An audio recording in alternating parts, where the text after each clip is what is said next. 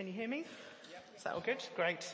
So um, no red t-shirt this morning, um, but it's great to uh, come and, and it is a real privilege to come and share with you. Um, and I, I, think over the last month or so um, in church, you've been learning about unexpected heroes. Um, I was a little bit tempted this morning to kind of go into a, a, big quiz mode and give lollipops if you could answer questions about some of those unexpected heroes, but I felt maybe this wasn't quite the right setting this morning to do that. It's been a great series. Those of you who've been around I know will have um, listened and heard. The sermons are all available on the website, I think. Um, and I've, I've taken the opportunity to listen uh, to the messages that I've missed over the summer break and to hear again and to think afresh about some of those great biblical heroes of faith. So to hear about Jacob and Peter and Esther and David. Some of those heroes risked their lives. Some of them took on big leadership roles. Some of them faced impossible challenges. But the biblical unexpected hero that we're going to be thinking about and exploring today is perhaps a little bit more, in my mind, unexpected. She's mentioned only once in scripture. She didn't topple a giant. She didn't take on a position of royalty. She didn't save a nation. She didn't preach and see 3,000 saved. In fact, we don't even know her name. Her name's not mentioned in the Bible at all. She's referred to simply as the young captive girl of Israel who served Naaman's wife. Not very catchy, not very memorable.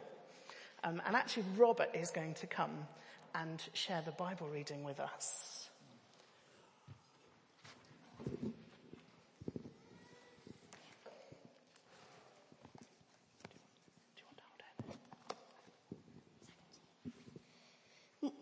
Now, Naaman healed of leprosy. Now Naaman was commander of the army of the king of Aram. He was a great God man in the sight of his master and highly regarded because though him the, the Lord had given victory to Aram, he was a valiant soldier, but he had leprosy. Now bands from Aram had gone out and had taken captured a young girl from Israel as that she served Naaman's wife. She said to her mistress, if only my master would see the prophet who is in the Samaria, he would cure him of his leprosy. Naaman went to his master and told him what the girl uh, from Israel said. By all means, go, the king of Aram replied. I will send a letter to the king of Israel. So Naaman left taking with him ten talents of silver, six thousand shekels of gold, and ten sets of clothing. The letter that he took to the king of Israel read, with this letter I am sending you, servant Naaman, to you so that you can, may cure him of leprosy. As soon as he, the king of Israel, read the letter, he tore his robes and said, Am I God? Can I kill and bring back to life? Why does this fellow send someone to be cured of his leprosy? See how he is trying to pick a quarrel with me. When Elisha, the man of God, heard the king of Israel had torn his robes, he sent him this message. Why have you torn your robes? Have the man come to me and he will know that there is a prophet in Israel. So Naaman went to his horses and chariots and stopped at the door of Elisha's house. Elisha sent a messenger to say to him, go wash yourself seven times in the Jordan and your flesh will be restored and you will be cleansed. But Naaman went away angry and said, I thought you said we would, he would surely come out to me and stand and call unto the name of the Lord his God wave his hand over the spot and cure me of leprosy? Are not the Abana, the Pharpar, and or the river of Damascus better than any of the waters of Israel? Couldn't I be washed in them and be cleansed? So he turned off and went in a rage. Naaman's servants went to him and said, My father, if the prophet had told you to do some great thing, you would have done it. How much more then when he tells you, wash and be cleansed? So he went down and dipped himself into the Jordan seven times as the man of God told him and his flesh was restored and he became clean like one of a young boy. Then Naaman and all his attendants went back to the man of God. He stood before him and said, Now I know that there is no God in all the world except in Israel. Thank you.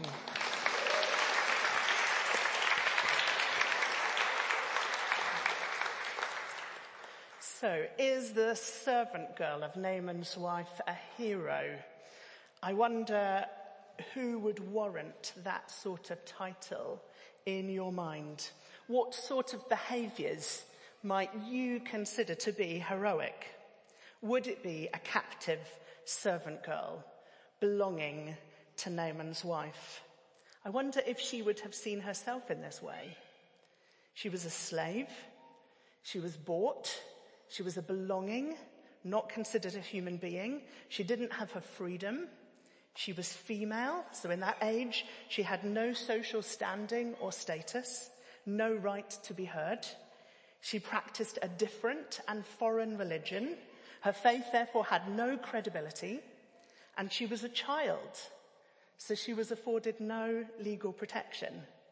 But there's something about her, something about her story that draws our attention to her.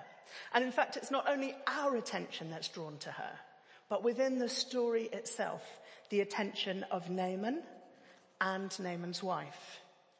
For some reason, this girl, this captive girl with no right to be heard, no status, no credibility or standing, has a voice that is not only listened to, but has a huge impact. We know that Naaman, the captive girl's boss, had a skin disease. In the passage that we heard, and that we can read for ourselves in 2 Kings chapter 5, she's remembered for speaking only one sentence. She simply says, if only my master would see the prophet who is in Samaria, he would cure him of his leprosy. We know from the reading that Naaman is healed by God, that his flesh was restored and became clean like that of a young boy. And he comes to find faith in God for himself. This foreign Syrian captain of the army declares, now I know that there is no God in all the world except in Israel. The captive girl speaks confidently yet humbly, suggesting that her master, who happens to be the captain of the invading enemy army, goes to visit the prophet Elisha in Samaria, who would be able to heal him. She simply offers Naaman a solution to his need. Why did Naaman's wife pass this information on to Naaman? And why did he listen? What was it that caused those around the servant captive girl to listen and notice what it was that she was saying. I'm sure that Naaman's wife and Naaman were desperate for a solution. Perhaps they'd run out of options. Maybe there was nowhere else for them to turn. But what captures me in this passage is the confidence of the servant girl the confidence in speaking out into a sphere perhaps where she had no right to speak out. If only my master would see the prophet, he would cure him of his leprosy. There's a real confidence and certainty in her words. Maybe it's the confidence with which she speaks in this context that makes the captive girl a hero. Many of us, I'm sure, would love to live with the confidence of this captive girl. We would love the confidence day by day to live in faith, offering people the solution, the greatest need of all to meet with Jesus for themselves, to take the next step that God has in store for us. Many of us would love confidence enough to seek out and know God's purpose and to live it out without fear and to take the next step. Many of us would love the confidence maybe just to be able to strike up a conversation or speak out to those around us about faith, to speak into the lives and work of our bosses, our masters, our work colleagues, our families, our neighbors, and to be able to invite them to be full of faith, to invite people to join Alpha, to be prayed for, to meet with other Christian friends, to know God for themselves. So where can we find this confidence? Firstly, I think it's really important to know that feeling confident is different from having a confidence. They are very different. Um, so most people here will know that, um, as, as it's been said already, that I'm a head teacher, that I've spent most of my adult working life um, in the world of education, which was fantastic. But there were um, about four years when actually I worked um, for the church not this church, but um, for the Salvation Army, um, working, um, establishing uh, ministry for children and youth across the central south of England um, in the Salvation Army. And one of the aspects of my role was engaging churches where there were no children or young people and getting them to see the ways in which they could serve the children locally in their community. Um, and in one of the churches that I was serving, um, which was in Hillingdon, um, they had no children or young people, and they wanted to open up kind of midweek kids church that reached children after school had finished. And so I spent quite a lot of time working with them, training them, um, kind of getting the ideas for what this was going to look like, building a team, praying with them, teaching them about the importance of children and their place um, in the church and their place for Jesus. We'd, we'd been out into the neighborhood, we'd given out helium-filled balloons with invitations attached, um, and it, and I'd been leading assemblies. We did just about everything we possibly could to try and get the word out that this new program was starting and we were really wanting to engage with children and families. And we called it awesome. And it was awesome. It was awesome. And the launch day had arrived. Everything was set. The start time arrived, 3.30, and no one turned up. No one came. I remember at that stage kind of shutting myself in the bathroom, calming myself down and thinking, what am I going to do now? How do I explain this to the team? And we've raised our faith together expecting that God was going to act. What would a second launch look like and feel like? And after kind of pulling myself together, um, I stepped outside and we gathered together um, and I got the team to pray. And as we were praying, people started arriving. And there 50 different families were represented on that evening. They all came late, but they all arrived.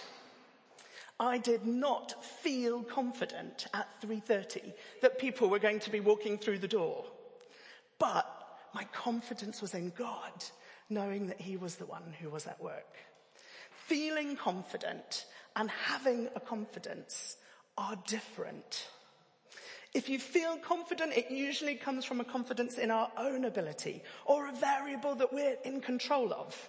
Our finance, for example, our friends, our family, others, our job security, our street smartness, our ability to get along with others. But to have a confidence usually comes from a place of assurance, a place of faith. Often comes from a faith in God and knowing who he is. It doesn't rely on the context that we find ourselves in. We can be serving as a slave in the home of the enemy of the captain of the guard. And we can have confidence there. It does not rely on the response that we might receive. Naaman could have ignored the captive girl's advice. He could have laughed in her face. He could have res- responded furiously out of offense feeling confident and having a confidence are different. It's important to note as well, I think, that we, if we only ever do the things that we feel confident about, we miss out on opportunities to see God at work. We miss out on opportunities to stretch ourselves, to challenge ourselves, to live by faith. But where can we find our confidence to live by faith? And I'd like to suggest that there are three places.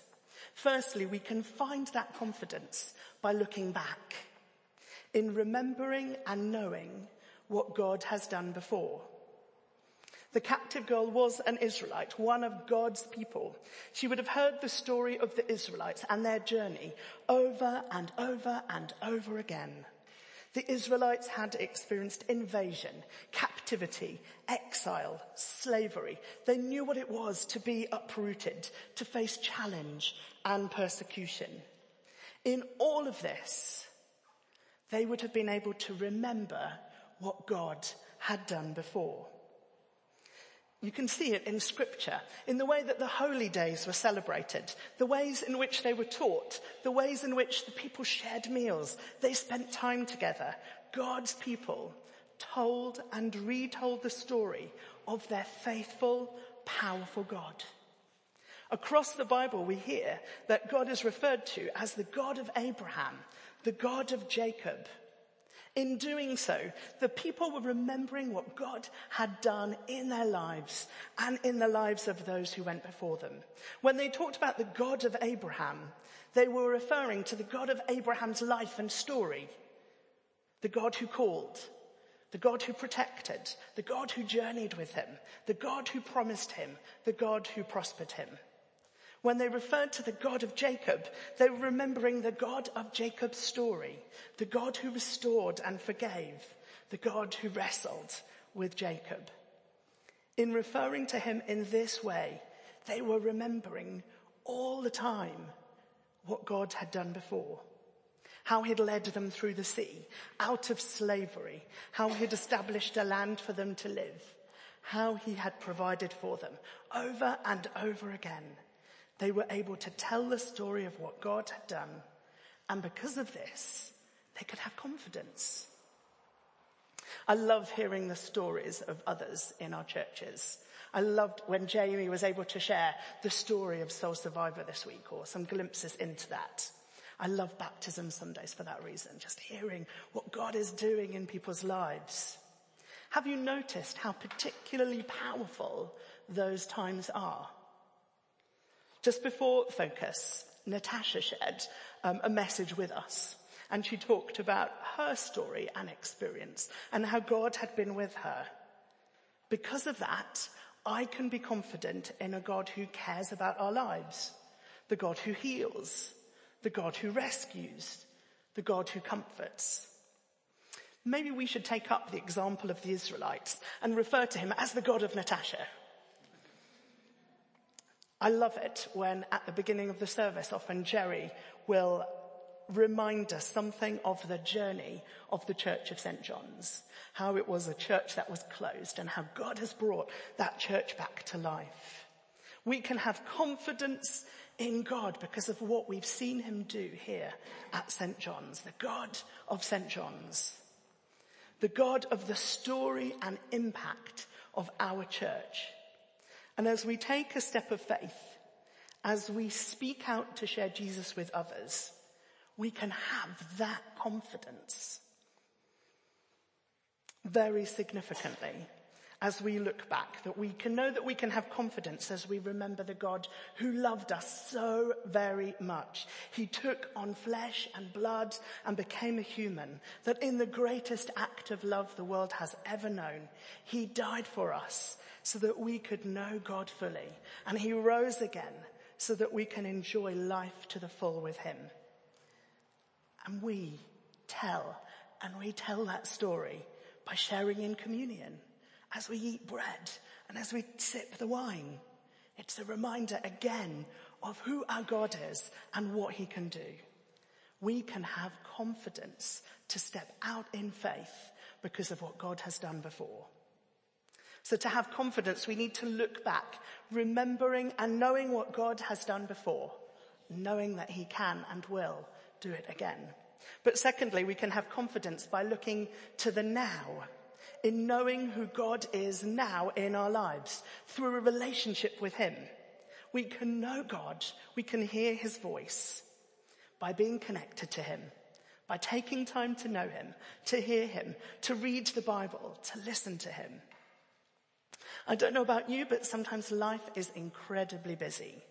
And it's hard sometimes to have the headspace to do this. It's really important for us that we prioritize time with God and actually making key times during the week or key times during the year a priority is really important too. Joining a connect group, making Sunday services a really significant priority. Joining the men's or women's fellowship, meeting with friends to pray, going to focus. And I always find focus is a great time for just prioritizing listening to God. For me, over the course of this year, um, I've spent a lot of time kind of asking God, what next? So my journey as a head teacher, um, I took over a school four years ago. It was in a pretty difficult place. It's been a very challenging four years. We had an Ofsted visit this year. The school is now good. It's in a secure and comfortable place. I've been asked to look over another school. Amazing. But actually, I don't right now feel that that's where God is calling me to be forever. And so over the course of the last year, I have been asking God, what next? What do you want from me? And in doing this, I guess I've wanted every single sermon, every single prayer time, every single time a word is given to be an answer to that prayer. Come on, God, speak to me. This is your opportunity. And I think I really struggled over the first few days of focus, um, partly coming straight from school, but also wanting, you know, here, here I am, God, I've set this week aside for you. Now you can tell me. What is it that you want from me? What next? Make it really, really clear. And I finally took on board some wise advice that had been spoken to me by several people that actually I needed to let go of that. I needed to let go of my expectations around that. And I just needed to enjoy loving God, being with Him, offering my everyday to him and journeying with him. Not shoehorning my Bible reading, not shoehorning my worship or my prayer into his agenda. Just being open and sharing the small stuff with him. Now you are probably sat there thinking that this is not rocket science, but it was quite revolutionary for me. And I have to say that the moment I let go of that and left it with God, I've begun to receive some more clarity around that. Just simply by looking to my relationship to God now, my journeying with Him, I can have a confidence in what it is that God wants from my life and how my next step will be a step of faith. So we can know and have confidence by looking back, by looking to the now, but also by looking to the future we can have confidence to take the next step of faith in knowing the God who holds the future, knowing the hope that he gives, the promises that he's made, and his faithfulness. Our God is one who makes promises and keeps them. Time and time again through scripture, he chooses people for a purpose. He loves them, he equips them, and he keeps his promises for them. I'm not quite sure who has the time to do this, but to do this, but there are those who counted how many promises there are in the Bible. Um, and to be fair, different people dis- disagree as to exactly how many promises there are, but there are thought to be over, over 7,000 promises in scripture. He promises to never leave us. God promises to never forsake us. He's promised life forever with him. He's promised a perfect, fulfilled, and complete eternal life. If we're taking the next step of faith, if we are concerned about the very real possibility of facing pain in that, or rejection, or challenge, we can have confidence because we know that the best is yet to come. That's not to treat those fears, hardships, challenges and pain glibly or to lessen the impact of those who are facing or have faced that pain in their lives, but it does offer a foothold to stand on, a hope that God has promised. And God always keeps his promises. These are very real prospects in life. Challenge, rejection, being laughed at, pain, suffering. Feeling confident is not the same as having a confidence. We can be confident amidst all of that because we have a God who keeps his promises. Time and time again, scripture tells us the best is yet to come. We can have confidence in the midst of those situations. We can have confidence to take the next step of faith because we can look back and see what God has done and who he is and what his character is. We can know and hear from God now and we can hold on to the certain hopes and promises that he has for the future. So just to kind of return where we started from, was the young captive girl of Israel who served Naaman's wife a hero? Jesus didn't talk about heroism, but he did talk about greatness. And in teaching about true greatness, he gave two pictures. He said, if you want to be great, you need to be a servant. He said, if you want to be great, you need to become like a child. Both of the, both of those roles are ones that she demonstrated and are ones that demonstrate real humility. The captive girl was a very literal servant and a very literal child. And she spoke with a confidence because she knew the God of her ancestors. She knew God for herself in that moment and she knew the promises of God for the future. I'd like to suggest that maybe that servant girl's heroism or greatness came from having a confidence to speak with faith from a place of humility. I wonder what your next step of faith is. Just a reminder that if you are functioning from a place of feeling confident, you might be missing out on what God has in store for you.